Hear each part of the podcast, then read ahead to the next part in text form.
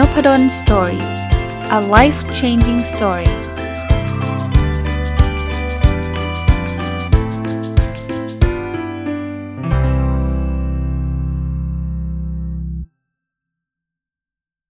สวัสดีครับ ยินดีต้อนรับเข้าสู่รายการนพดล Story Podcast นะครับ แล้วก็วันศุกร์นะครับ ยินดีต้อนรับเข้าสู่รายการ MBA Weekly นะครับสำหรับสัปดาห์นี้เนี่ยผมอยากจะมาเล่าให้ฟังเรื่องเกี่ยวข้องกับ การจบการศึกษา MBA นะครับ เพราะว่าเมื่อสัก 2-3 สัปดาห์ที่ผ่านมาเนี่ยมีคนมีคนถามคำถามมาว่าอาจารย์ก่อนจบเนี่ย MBA เนี่ยนอกจากเรียนวิชาต่างๆ ให้มันผ่านแล้วเนี่ยมันมีกระบวนการอะไรบ้างหรือว่ามันต้องทำอะไรบ้างนะครับ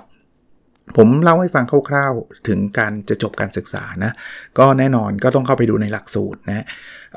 ปกติเราก็ต้องมีการเรียนทุกวิชานะครับ ต้องผ่านทุกวิชาในที่ที่อยู่ในหลักสูตรก็ก็จะแบ่ง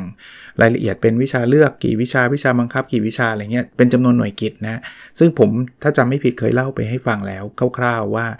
มันมันมีจำนวนเท่าไหร่นะ อันนั้นก็เรื่องเรื่องเรื่องปกติ นะครับถ้าเราเรียนมาเป็นรุ่นรุ่นไปพร้อม ๆ กับเพื่อนเนี่ยก็คิดว่าไม่น่าจะมีปัญหานะครับเเกรดจบคือ 3.00นะถ้าเป็นวิชาของ MBA เนี่ยเกรดมันจะเป็น A แล้วก็ A ลบแล้วก็ B บวกแล้วก็ B แล้วก็ C บวก C อะไรเงี้ยคราวนี้3.00 ก็คือ B อะบางคนบอกยากไหมอาจารย์ ผมเชื่อในกระบวนการคัดเลือกของเรานะ ถ้าเกิดท่านผ่านการคัดเลือกของเราเนี่ย ผมคิดว่าท่านมีความสามารถในเชิงวิชาการอยู่แล้วละ ถามว่าคนไม่จบมีไหมเรียนตรงๆว่ามีครับ แต่ว่าส่วนใหญ่ก็คือไม่อยากจบเอง ก็คืออาจจะเบื่อแล้วไม่อยากเรียนแล้ว หรือว่ามี opportunity อื่นๆ เช่น ที่ทำงานก็ส่งไปต่อเมืองนอก เขาไปให้ไปทำงานเมืองนอก หรือบางทีก็ย้ายถิ่นฐานอะไรเงี้ย คือคือมีหลายหลายหลายหลายเหตุผล ซึ่งแต่ละเหตุผลก็เข้าใจได้นะครับ แต่ว่ายังไม่เคยเจอใครที่บอกว่าตั้งใจเรียนเต็มที่ขยันเต็มที่อยากเรียนจบแต่เรียนไม่จบอะไรเงี้ยส่วนตัวผมยังไม่เคยมีประสบการณ์แบบนั้นนะส่วนใหญ่จะไม่จบก็เป็นเคสที่ผมเล่าให้ฟังนะครับเป็นเคสที่แบบไม่เอาละไปทำธุรกิจดีกว่า หรือไม่ก็หมดไฟละหรือไม่ก็มีมีโอกาสต่างๆเข้ามานะครับคราวนี้เออเกรด 3.0 ไปแล้วเรียบร้อยเนี่ยภาษาอังกฤษนะครับภาษาอังกฤษเนี่ยผมเคยเล่าให้ฟังแล้วว่าตอนรับเข้าเนี่ยเราบอกว่าเรายังไม่ได้ดูภาษาอังกฤษนะ แต่คุณต้องมาสอบนะครับ แต่ขาออกเนี่ย คือคุณจะต้องออกด้วยคะแนนภาษาอังกฤษ ถ้าเป็น TU GET คือคือแบบทดสอบภาษาอังกฤษของมหาลัยธรรมศาสตร์ต้องเกิน 550 คราวนี้ถ้าเกิดสมมุติว่าสอบยังไงก็ไม่ได้ เรามีวิชาเทียบให้ก็คือต้องมาเรียนวิชาภาษาอังกฤษ อาจจะ 1 ตัวหรือ 2 ตัวแล้วแต่คะแนนที่ท่านได้นะ ก็ก็จะจบนะต้องต้องต้องต้องผ่านภาษาอังกฤษนะครับแต่ส่วนใหญ่ก็ถ้าเกิดเรียนก็จะผ่านกันนะ คราวนี้สิ่งที่วันนี้อยากจะมาชวนคุยต่อคือโปรเจกต์จบนะก่อนก่อนโปรเจกต์จบนิดนึงก่อน จะมีการสอบ comprehensive exam comprehensive exam ก็คือการสอบคล้ายๆเขาเรียกสอบประมวลความรู้นะฮะสำหรับ MBA ธรรมศาสตร์เนี่ยใช้ simulation เกมในการสอบ ท่านไม่ต้องตกใจนะว่าโอ้โหเกมอะไรไม่รู้ไม่รู้จักเลย ท่านเรียนเป็นวิชาเลยครับ คือมันจะมีวิชาเรียนเป็นวิชาบังคับ เกี่ยวข้องกับ business simulation เกมเลย เป็นเกมเดียวกันนะครับ แต่ตอนเรียนเนี่ยท่านเรียนทำงานเป็นกลุ่มส่วนใหญ่ แต่ว่าจะบอกว่าเออให้เพื่อนๆทำไปแล้วเดี๋ยวผมซื้อผลไม้มาเลี้ยงเพื่อนอะไรเงี้ยทำแบบนั้นก็ได้นะ คุณอาจจะได้คะแนนกลุ่มเพราะว่าเพื่อนก็ใจดีเพียร์รีวิวให้คุณได้คะแนนดี แต่ว่าพอถึงสอบเนี่ยสอบเดียวนะครับ เป็นเป็นการเล่นเกมแต่เล่นเกมเดียว เพราะฉะนั้นคนที่ไม่ได้สนใจนะ ไปซื้ออาหารเลี้ยงเพื่อน ซื้อน้ำซื้อขนมให้เพื่อนอย่างเดียวเนี่ย พอไปสอบเดียวก็สอบตก ถามว่ามีไหมมีตกไม่มีนะครับ แต่ว่าประเด็นคือจริง ๆ นักศึกษาทุกคนก็จะรู้แหละครับว่า เอ้ย เดี๋ยวเราต้องสอบเดี่ยว เพราะฉะนั้นเนี่ยทุกคนก็จะตั้งใจ แล้วก็ทำได้ดีนะครับ 80-90%จะผ่านตั้งแต่การสอบครั้งแรกก็จะมีประมาณสัก 10%ที่อาจจะต้องสอบครั้งที่ 2 แต่การสอบ comprehensive exam เนี่ยสอบได้แค่ 3 ครั้งนะครับ หลังจากครั้งที่ 3 แล้วถ้าเกิดยังไม่ผ่านอีกเนี่ยท่านต้องถูกคัดรายชื่อออกเลย ก็คือไม่จบนั่นเองไม่ว่าท่านจะเรียนเกรดมีเท่าไหร่ หรือว่าผ่านมาแล้วทุกวิชาอะไรก็ตาม แต่ว่าเขามีกระบวนการ อันนี้มันไม่ไม่ใช่เฉพาะหลักสูตรนะครับอันนี้เป็นกฎระเบียบของมหาวิทยาลัยเลยว่าเขาไม่ได้ให้คุณสอบ forever นะไม่ให้สอบไปเรื่อยๆนะครับเพราะนั้นต้องมั่นใจ เอาละ พูดถึงเรื่องของการเรียนเรื่องของเกรด เรื่องของการสอบภาษาอังกฤษ แล้วก็เรื่องของการสอบประมวลผลไปแล้วเรียบร้อยเนี่ย วันนี้ที่อยากจะใช้เวลานานหน่อยก็คือ เรื่องของการทำการศึกษาสละผมต้องเรียนแบบนี้ก่อน จริง ๆ แล้วมันไม่ได้เป็นว่าทุกคนจะต้องทำการศึกษาสระสำหรับการเรียน MBA เนี่ยมันจะมีแผน 2 แผนนะครับ แผนแรกคือแผนกอเนี่ยเขาเรียกว่าการทำวิทยานิพนธ์นะวิทยานิพนธ์ก็คือทำวิจัยแหละคล้ายๆ วิจัยเป็นยาเอกแหละแต่ว่าในสโคปที่มัน มันแคบกว่านะครับแต่ก็จะลึกลึกพอสมควร คือคนที่เรียนแผนกอเนี่ยจะไม่ไม่ต้องเรียนวิชาเลือกเลยทำวิจัยอย่างเดียว เหมาะกับคนที่อยากจะไปต่อเป็นยาเอกในเรื่องนั้นๆนะแต่คราวนี้ 99.9%เลยครับเขาจะเลือกแผนขอคือการทำการศึกษาอิสระ การศึกษาอิสระเนี่ยจะมีให้เลือกอยู่ 3 รูปแบบ รูปแบบใดรูปแบบหนึ่งได้นะครับ แต่เป็นการทำเดี่ยวนะเป็นการทำเดี่ยว รูปแบบแรกเลยเป็นวิจัยเหมือนกัน โอ้ยแล้วเป็นต่างไงกับวิจัยนิพนธ์ก็เอาง่ายๆครับ แผนขอเนี่ยมันแค่เทอมเดียวอะพูดง่ายๆมันแค่3หน่วยกิจการศึกษาอิสระเนี่ย เพราะฉะนั้นเนี่ยจำนวนความลึกหรือว่า expectation หรือความคาดหวังของอาจารย์ที่เป็นเป็นผู้ดูแลนักศึกษา เรียกว่าเป็นอาจารย์ที่ปรึกษาเนี่ยเขาก็จะรู้ครับว่าถ้าเป็นการศึกษาอิสระเนี่ยทำวิจัยก็อาจจะไม่ใช่อะไรที่แบบโอ้ต้องไปตีพิมพ์ ผลงานระดับ ประเทศระดับนานาชาติอะไรเงี้ยเขาไม่ได้เขาไม่ได้หวังแบบนั้น แต่ถ้าเป็นวิทยานิพนธ์นี่คุณต้องตีพิมพ์นะ อย่างน้อยๆในระดับชาตินะครับ แล้วถ้าไปนานาชาติได้ก็ดีนะครับ แต่คุณต้องตีพิมพ์เพราะว่าจำนวนในกิจมันต่างกันมหาศาลครับ เพราะนั่นคือไม่ คือวิชาเลือกไม่ต้องเรียนเลยครับ มา มาทำวิทยานิพนธ์อย่างเดียว เพราะนั้นเนี่ย ก็ ก็จะมีความแตกต่าง แต่ว่าเรื่องวิจัยก็จะเป็นวิจัยที่มันเกี่ยวข้องกับทางด้านบริหารธุรกิจเป็นหลัก นั้นใครเนี่ยบางคนจบมาทางวิศวะเนี่ยบอกว่าเดี๋ยวเราจะจบทำการศึกษาอิสระไหนๆฉันเคยเรียนวิศวะโยธามา ฉันขอทำวิจัยเรื่องวิศวะโยธาหรือเปล่าไม่ได้นะครับ หลักสูตรเนี่ยก็จะต้องเป็นหลักสูตรเกี่ยวข้องกับการบริหารธุรกิจ ถ้าใครสนใจการเงินทำทำวิจัยเกี่ยวกับการเงิน สนใจการตลาดทำวิจัยเกี่ยวกับการตลาด สนใจเรื่องของ operation management ก็ทำวิจัยด้าน operation management นะครับ ในการทำการศึกษาอิสระเนี่ยจะต้องมีอาจารย์ที่ปรึกษา ซึ่งผมก็จะมีการชี้แจงนะครับว่าเออเราต้องหาตั้งแต่เนิ่นๆนะ เพราะว่าอาจารย์ที่ปรึกษาแต่ละท่านเนี่ยก็ภารกิจค่อนข้างเยอะ แล้วก็ดูแลนักศึกษาเนี่ยท่านหนึ่งนะ ถ้าเป็นการศึกษาอิสระเนี่ยในเวลาใดเวลาหนึ่งเนี่ยเราจะดูแลนักศึกษาได้ไม่เกิน 15 คน โอ้อาจารย์เอ่อ จะพอหรือเปล่า อาจารย์จะพอหรือเปล่าต้องบอกว่า อาจารย์ในคณะพอครับ เพียงแต่ว่าต้องต้องเรียนแบบนี้ว่าท่านหนึ่งเนี่ยบางท่านท่านก็มีภารกิจมาก ท่านก็อาจจะไม่รับ 15 คนเต็มนะบางท่านอาจจะรับ 5 คน บางท่านอาจจะ 3 คน บางท่านอาจจะไม่รับเลยก็ได้ เพราะฉะนั้นเนี่ยมันมันจึงมีความท้าทายนิดนึง แต่ว่าที่ผ่านมา ก็ยังไม่เคยมีใครไม่จบผมไม่มีอาจารย์ที่ปรึกษานะครับ เราก็จะโครงการก็จะ facilitate ให้ facilitate ก็คือจะจะช่วยในกรณีที่นักศึกษาเนี่ยหาไม่ได้จริง ๆนะครับ ก็จะผมผมในฐานะผู้ในการโครงการนะจะต้องยกหูโทรศัพท์ไปถามอาจารย์ว่าอาจารย์ฝากเด็กสักคนหนึ่งอะไรเงี้ยนะแต่ว่าทางปฏิบัติเนี่ยจะไม่ใช่ว่าเริ่มต้นอาจารย์นพดลไปหามาให้หน่อยไม่ใช่ ผมจะให้นักศึกษาเองเนี่ยไป approach อาจารย์ ซึ่งนักศึกษาจะรู้เพราะว่า เคยเรียนกับอาจารย์ท่านนั้นมา แล้วก็จะเห็นว่าเรื่องที่เราอยากที่จะทำวิจัยเนี่ยนะมันไปตรงกับความรู้ความสามารถของอาจารย์ท่านนั้น สมมติวิจัยการเงินเนี่ยมาให้ผมเป็นอาจารย์ที่ปรึกษาเนี่ยก็ไม่ได้ เพราะว่าผมไม่ได้เป็น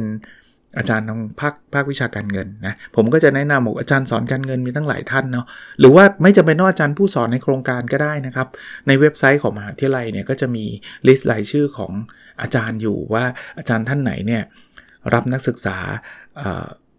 ทำการศึกษาอิสระรับเป็นที่ปรึกษาบ้าง หรือว่าคุยกับรุ่นพี่อย่างง่ายสุด รุ่นพี่จะรู้เลยว่าอาจารย์คนนี้เขาเขาทำเรื่องนี้อยู่อะไรเงี้ยเอ่อนี่คือการทำวิจัยนะทำหนึ่งเทอมเนี่ยครึ่งเทอมก็จะทำการ สอบ proposal proposal ก็คือส่วนใหญ่ก็คือทำวิจัยว่า introduction เป็นยังไงนะครับ literature review นะครับก็คือการการทบทวนวรรณกรรม งานวิจัยที่เกี่ยวข้องนะครับ แล้วก็เรื่องของ methodology ก็คือการศึกษาเรื่องเกี่ยวข้องกับวิธีการวิจัย จะหยุดตรงนี้แล้วก็จะมีการ defend กับกรรมการนะครับ ก็มีอาจารย์ที่ปรึกษาแล้วก็กรรมการ ซึ่งส่วนใหญ่ก็เป็นอาจารย์ที่อยู่ในคณะนั่นแหละนะครับที่มีความรู้ความเชี่ยวชาญเรื่องนั้นๆ ถ้าผ่านตรงนี้ไปได้เนี่ยครึ่งเทอมหลังก็จะไปเก็บข้อมูล มาวิเคราะห์ข้อมูลแล้วก็มาสรุปผล แล้วก็นำเสนออีกรอบหนึ่ง อันนี้คือรูทแรกสำหรับการทำการศึกษาสระ ผมเน้นนิดนึงตรงนี้นะครับว่ารูทนี้เป็นรูทปกติที่ณปัจจุบันใช้อยู่ ในอนาคตมันอาจจะมีการเปลี่ยนแปลงก็ได้นะครับ ต้องบอกว่า มันก็ขึ้นอยู่กับกรรมการโครงการขึ้นอยู่กับกรรมการต่างๆ ที่เขาคิดว่าเอ้ยรูปแบบมันน่าจะเปลี่ยน แต่ว่าตอนนี้เล่าเล่า as is ก็คือปัจจุบันนะวันที่ผมจัดพอดแคสต์เนี่ยจะเป็นแบบนี้ รุ่นที่2บางคนบอกไม่อยากทำวิจัยอาจารย์ มันมีทางเลือกอันที่ 2 คือการ ทำ business plan คือแผนธุรกิจ ทางเลือกที่1เนี่ยทำวิจัยก็คืออาจจะศึกอยากศึกษา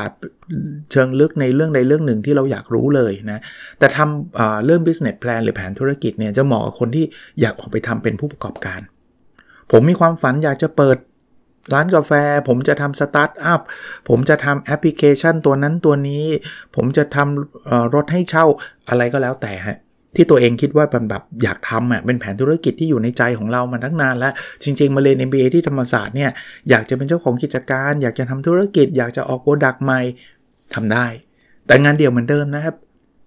อันนี้ก็จะเริ่มยังไงอะเราก็จะเริ่มศึกษาเนาะศึกษาตั้งแต่สภาพแวดล้อมภายในภายนอกต่างๆ ว่ามันเหมาะไหมธุรกิจนี้มันดียังไม่ดียังไงนะครับ ศึกษามาแล้วก็ออกเป็น concept เป็นไอเดียมาว่าแผนรูปแบบ business model จะเป็นแบบนั้นแบบนี้นะครับ อุตสาหกรรมไปศึกษามาแล้วมันเติบโตมันมีคู่แข่งกี่รายอะไรเงี้ยศึกษาในเบื้องต้นตรงนี้เสร็จปุ๊บเนี่ยก็จะมา defend proposal อีกครึ่งเทอมบางคนบอกอาจารย์จะทันหรอครึ่งเทอม ถ้าไม่ทันถ้าคิดว่าตัวเองงานภารกิจเยอะใช่ปะ่ะ ผมแนะนำว่าเริ่มต้นตั้งแต่เนิ่นๆก่อนที่เราจะลงทะเบียนก็ได้นะครับ เช่น จะลงทะเบียนเทอมหน้าเนี่ยเทอมนี้เริ่มหาอาจารย์ที่ปรึกษาเบื้องต้นละพูดคุยกับอาจารย์ concept แบบนี้เราเริ่มหาข้อมูลข้อมูล เราก็จะมีเวลาเพิ่ม แล้วพอเทอมหน้าพอลงทะเบียนปุ๊บงานก็อาจจะเสร็จไป 70-80%ละเห็นภาพไหมอันนี้อันนี้เป็นแบบ behind the scene นะ ที่ผมจะแนะนำนักศึกษาว่า ถ้าใครรู้ว่าเทอมที่ลงทะเบียนเนี่ยมันต้องเรียนวิชาอื่นด้วย แล้วแถมตอนนั้นเนี่ยงานจะต้องยุ่งมาก ก็ต้องวางแผนดีๆฮะมาเรียน MBA เนี่ย time management สำคัญมาก เรียนไปแล้วเนี่ยได้ได้คือต้องฝึกฝึกทำอะถ้าไม่ทำคุณก็จะเหนื่อยเอง แล้วคุณก็จะเป็นบทเรียนเองว่า ถ้าเราไม่บริหารจัดการเวลาดีๆ เนี่ย เราก็จะแบบ burn out เราก็จะเหนื่อยมากนะครับอะกลับมานะพอพอได้คอนเซปต์ไอเดียต่างๆ ศึกษาอุตสาหกรรม ศึกษาสิ่งแวดล้อมภายในภายนอกคอนเซปต์ออกมาปุ๊บ defend เหมือนเดิม defend ให้กรรมการคอมเมนต์ก่อน ก่อนที่คุณจะไปทำมาจนเสร็จแล้วเดี๋ยวกรรมการบอกโอ้ย product นี้อย่าไปทำเลย คนอื่นเขาทำกันหมดแล้วอะไรเงี้ย ก็ defend เสร็จเอาไอเดียไป ที่เหลือครึ่งเทอมหลังก็ทำแผนครับ ส่วนใหญ่ก็จะมี 3 แผนนะ แผนการตลาด แผนเรื่อง operation ก็คือการการผลิตหรือการให้บริการ แล้วก็แผนเรื่องแผนการเงิน อาจารย์แล้วเราจะทำกันเป็นเหรอ มีวิชาให้เรียนก่อนทำครับทั้งนั้นนะไอ้วิจัยเมื่อกี้ก่อนก่อนที่จะมาทำวิจัยได้มีวิชาให้เรียนก่อนนะครับ ในในในเทอมอะ่ะ ถึงจะมานั่งทำวิจัยแบบนั้นได้ไอ้เรื่องแผนธุรกิจเนี่ยก็มีวิชาให้เรียนครับ เรียนมาหมดแล้ว เพราะฉะนั้นเนี่ยทวนทำได้แล้วก็มาดีเฟนจบ คราวนี้บางคนบอกว่าไม่เอาอะวิจัยไม่ไม่ค่อยอยากทำแผนธุรกิจก็ยังไม่อยากเป็นผู้ประกอบการ แต่เราอยากเป็นคอนซัลท์นะเราอยากที่จะไปพัฒนาองค์กร หรือว่าเราเป็นพนักงานประจำก็จริง แต่เราเห็นปัญหาของที่ทำงานเราเป็นปัญหาด้านการจัดการนะครับ เราอยากจะแก้ปัญหานั้นปัญหานี้ อันนี้เป็นรูทที่ 3 รูทที่ 3 คือการให้คำปรึกษานะการให้คำปรึกษาก็คือเราต้องไปเลือกปัญหา รูทนี้เนี่ยผมจะบอกว่าดีครับ แต่ว่าเราต้องคุยกับบริษัทให้ดีก่อนนะ ว่าเราจะเก็บข้อมูล เพราะว่าเราจะไม่ได้ให้คำปรึกษาได้เลย ถ้าเราไม่มีข้อมูลเชิงลึกของบริษัท ใช่ไหมคราวนี้เนี่ยถ้าเราไม่ไปคุยกับบริษัทนะแล้วทำทำทำทำทำไป พอครึ่งเทอมพอไปเก็บข้อมูลปุ๊บบริษัทบอกไม่ได้ความลับ เรื่องนี้เราให้ข้อมูลคุณไม่ได้นี่คุณคุณ คุณแย่เลยนะ เหตุผลเพราะว่าคุณคุณไม่มีข้อมูลแล้วคุณจะให้คำปรึกษาได้ยังไงอะถูกไหมเพราะฉะนั้นผมจะแนะนำว่าถ้าเป็นรูท3คุยกับบริษัทให้เคลียร์ว่าเราเรียน MBA อยู่ แล้วเราจะทำการศึกษาอิสระ แล้วเราจะจะแก้ปัญหาให้บริษัทเรื่องนี้เราจะนำเสนอโซลูชันเนี่ยบริษัทยินดีที่จะให้ข้อมูลไหม อย่าลืมนะครับ เอกสารทั้งหมดที่ที่เราทำมาเพื่อจบเนี่ยมันต้องเข้าไปในหอสมุดนะครับ เพราะฉะนั้นเนี่ย มันจำเป็นที่ต้องมีการเปิดเผยข้อมูลต่างๆ บริษัทแฮปปี้ไหม บางที่อาจจะไม่แฮปปี้เขาก็จะได้บอกว่าไม่เอาไม่เอาอะ่ะ เปิดเผยไม่ได้ บางที่อาจจะบอกเปิดเผยได้แต่ขอปิดชื่อบริษัทได้ไหม เพราะว่าเป็นข้อมูลเรื่องต้นทุนเรื่องอะไรเขาไม่อยากให้รู้ว่าเป็นบริษัทไหน บางที่อาจจะไม่ไม่ไม่มีปัญหาเลย บอกว่าเอ้ยข้อมูลอันนี้ไม่เซนซิทีฟหรอกจริง ๆ แล้วไปทำได้เลยอะไรเงี้ย ก็ก็คุยให้ดีก่อนคุยให้ดีก่อนนะ คราวนี้เริ่มต้นทำเหมือนเดิมนะครับ เป็นงานเดี่ยวเหมือนเดิม เริ่มต้นทำก็ไปศึกษาก่อนว่าคุณจะแก้ปัญหาอะไร เอาไปศึกษาว่าปัญหามันมีจริงไหม วัดผลได้ไหม ถ้าไม่แก้เนี่ยบริษัทมันจะเจ๊งกี่ล้านนะ เราเราอยากให้เลือกปัญหาที่มัน significant นะครับ ปัญหาที่มันไม่ใช่แบบโอ้ แก้ได้ save เงินบริษัท 500 บาทอะไรเงี้ยถ้าปัญหาแบบนั้นคุณไม่ต้องเรียน MBA ก็ได้ไงคือคือเรียนมาทั้งทีแล้วมันแก้ปัญหาที่มัน save เงินองค์กรให้แค่ 500 บาทเนี่ยไม่ไม่ค่อย work นะเสียเสียเวลาพวกเรานะก็ก็อยากให้แก้ปัญหาที่มันมีมีมี Impact กับองค์กรจริง ๆ นะครับศึกษามาตรงนี้วัดผลว่าปัญหามันยิ่งใหญ่แค่ไหนแล้วเนี่ยเสร็จแล้วมาหา root cause ของปัญหากันว่า แล้วปัญหานี้มันเกิดขึ้นจากอะไรนะครับ เพราะว่าเราคงแก้ไม่ได้ทุกเรื่องแหละ ก็หลักการ 80-20 Pareto อะที่เราเรียนกันมา พวกนี้เราก็เรียนกันมาแล้วนะ วิธีการแก้ปัญหาแบบเนี้ยก็มันอาจจะ 20%ของสาเหตุเนี่ยทำให้เกิดความเสียหาย 80%ก็หยิบ 20%นั้นมา จบตรงนี้ก็สอบ proposal ประมาณครึ่งเทอม อาจารย์ผู้เชี่ยวชาญทางด้านนี้เขาก็จะมาฟังเราว่า เอ้ยเดี๋ยวนะ คุณว่าอันนี้มันควรแก้จริงเหรอ จริง ๆ แล้วอันนี้เป็นสาเหตุจริงเปล่าอะไรเงี้ย ก็จะได้ความรู้ตรงนั้นไป ถ้าถ้ามันใช่ก็ทำต่อนะทำต่อก็คือเราก็หาวิธีการแก้เลย อาจจะมีทางเลือก 1 2 3 4 5 มีการประเมินทางเลือกว่า 5 ทางนี้ทางนี้ดียังไงเสียยังไง สุดท้ายคุณตัดสินใจเลือกทางเลือกไหน แล้วก็ implementation plan เราจะไม่ได้บอกว่า เออ ปัญหาคือยอดขายลดวิธีการแก้คือทำให้ยอดขายเพิ่มแล้วจบ อย่างนี้ไม่ต้องเรียน MBA คุณต้องบอกให้ละเอียด เอาละเอียดถึงขนาดที่บริษัทเขาเอาไปทำได้อะว่า อ๋อ ต้อง 1 2 3 4 5 แบบนี้ในความเห็นของเขานะ ก็จะออกมาเป็นโซลูชันแล้วก็มา defend ตอนจบ นี่คือทางเลือกในการจบนะครับทั้งเรื่องของการทำวิจัย เฉพาะเจาะจงในหัวข้อที่ตัวเองสนใจ และอยากที่เป็นผู้เชี่ยวชาญ ไม่ว่าจะเป็นเรื่องของการทำแผนธุรกิจที่อยากจะเป็นผู้ประกอบการนะครับ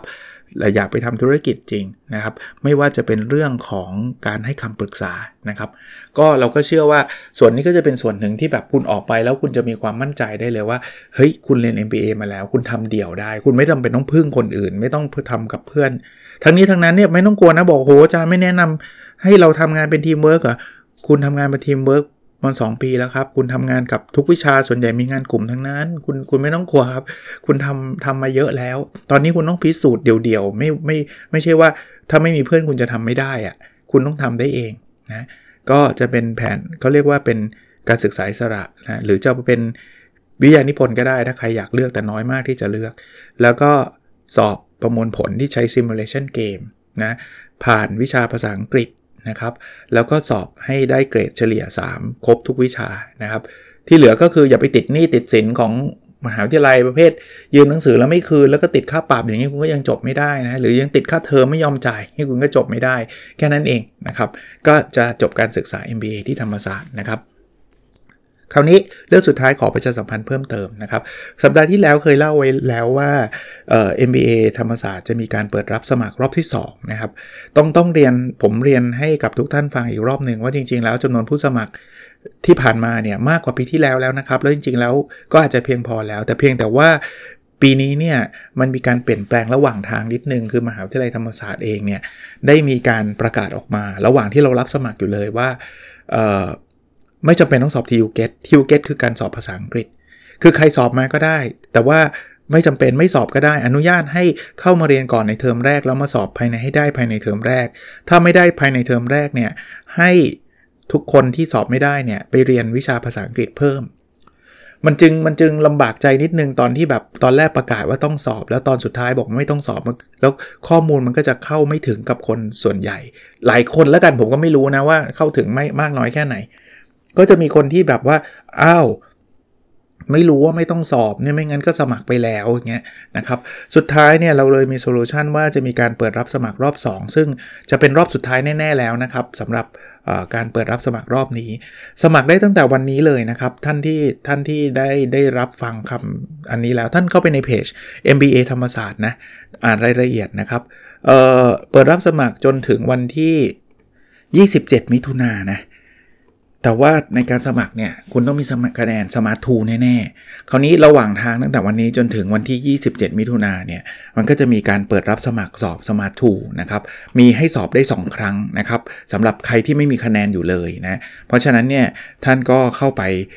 สมัครสอบ SMART II นะ SMART II ก็เป็นข้อสอบคล้ายๆ การใช้เหตุผลคณิตศาสตร์อะไรแบบนี้นะครับจริง ๆ พอสอบ SMART II เนี่ยจริงๆท่านพร้อมสมัครแล้วเออลืมลืมบอกอยู่อันนึงคือท่านต้องมีประสบการณ์ 3 ปีนะ ใครบอกอาจารย์ครบยังไม่ครบ3เลย1ปี 2 ปี คือคือถ้าเกิดเกิน 1 ปี แต่ไม่ถึง 3 ปีเนี่ยท่านมีความสามารถโดดเด่นพิเศษ เช่น ท่านเป็นเจ้าของกิจการ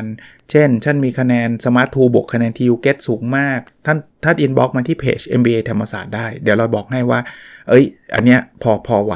นะครับ สามารถสมัครได้อันนี้อันนี้อย่าเลย สมัครมาก็เสียเวลาท่านก็ไม่ได้รับเลือกเข้ามาพิจารณาอยู่ดีนะครับ แต่ว่าสัก 3 ปีเนี่ยแล้วมี SMART II เนี่ยสมัครได้เลยนะครับ SMART II คะแนนประมาณไหน ปีที่ผ่านมาคือ 350 นะครับ เพราะฉะนั้นเนี่ยทำคะแนนที่เกิน 350 ท่านมีโอกาสได้รับคัดเลือกเข้ามาสอบสัมภาษณ์นะ TU-GET ภาษาอังกฤษต้องสอบไหมเอออยากสอบก็ดีครับ เพราะว่ายังไงท่านท่านได้ใช้อยู่แล้วแหละ ยังไงท่านต้องสอบ ถ้าท่านไม่สอบก็ได้นะครับ บอกโอ้ SMART II ผมอยากเตรียมแค่ SMART II TU-GET ยังไม่ไม่สอบก็อย่างที่เล่าให้ฟัง ถ้าภาษาอังกฤษ ข้อสอบ TU-GET ยังไม่มียังไม่ได้สอบก็มาสอบภายในเทอมแรก แต่ถ้าเกิดใครมีแล้วก็ดีก็ยื่นมาเลยนะครับก็ยื่นมาเลย เขาก็จะมีตารางให้นะครับ ว่าให้สอบ TU-GET ภายในมันจะมีมันจะมีรอบสอบอยู่ แต่ TU-GET ไม่ซีเรียสเท่า SMART II SMART II ไม่มีคะแนนอดอดเข้าเลยนะ TU-GET ไม่มีคะแนนยังเข้ามาได้ แล้วเราไม่ได้ดูคะแนน TU-GET ในการคัดเลือกเข้ามานะครับก็มีปัญหามีข้อสงสัยใดๆนะครับเพจ MBA ธรรมศาสตร์ แล้วก็ inbox เข้าไปถามได้เลยนะครับโอเค หวังว่าจะเป็นประโยชน์นะครับอีกหนึ่งตอนนะครับสำหรับผู้ที่สนใจหรือถ้าใครไม่สนใจนะบางทีผมก็เกรงใจนะว่าไม่สนใจเอ่อ forward หรือฝากแชร์หน่อยได้ไหมครับ ให้คนที่สนใจนะครับ เพราะว่าก็รอบนี้ก็คงไม่ได้เปิดแล้วละ่ะเพราะเพราะเดี๋ยวจะเปิดเทอมแล้วนะครับ เปิดเทอมสิงหานี้ละเพราะนั้นเนี่ยก็ 27 มิถุนาเออลืมเล่าให้ฟังนิดนึง พอไม่ได้ผ่านพวกนี้เราเข้าได้เลยนะ เรามีสอบสัมภาษณ์อีกทีนึง พื่อเมคชัวร์นะว่าสิ่งที่ท่านต้องการเนี่ยมันใช่หรือเปล่า แล้วก็ท่านจะได้ประโยชน์จริงไหมนะเออเรื่องการเรียนการสอนแถมอีกนิดนึง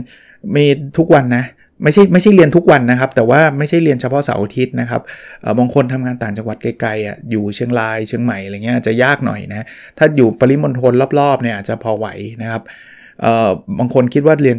เฉพาะเสาร์อาทิตย์ไม่ใช่นะฮะบางทีอาจจะมีเรียนอังคารพฤหัสเสาร์อะไรเงี้ย ก็ต้องต้องต้องวางแผนการเดินทางไว้ดีๆ หรือว่า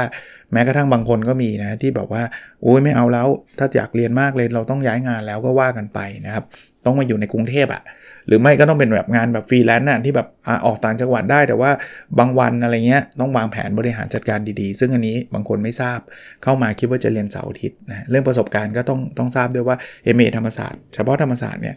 เรารับ 3 ปีนะครับ ซึ่งซึ่งที่อื่นก็ส่วนใหญ่จะปีเดียวก็เรียนได้แล้วอะไรเงี้ยแต่ว่าอย่างที่ผมเล่าว่า MBA ธรรมศาสตร์เขาได้ accreditation จาก 3 องค์กรชั้นนำระดับนานาชาติ เพราะนั้น requirement เขาจะสูงมากนะโอเค น่าจะประมาณนี้แหละครับ น่าจะน่าจะเห็นภาพนะครับ แล้วเราพบกันในพิสดถัดไปครับ สวัสดีครับ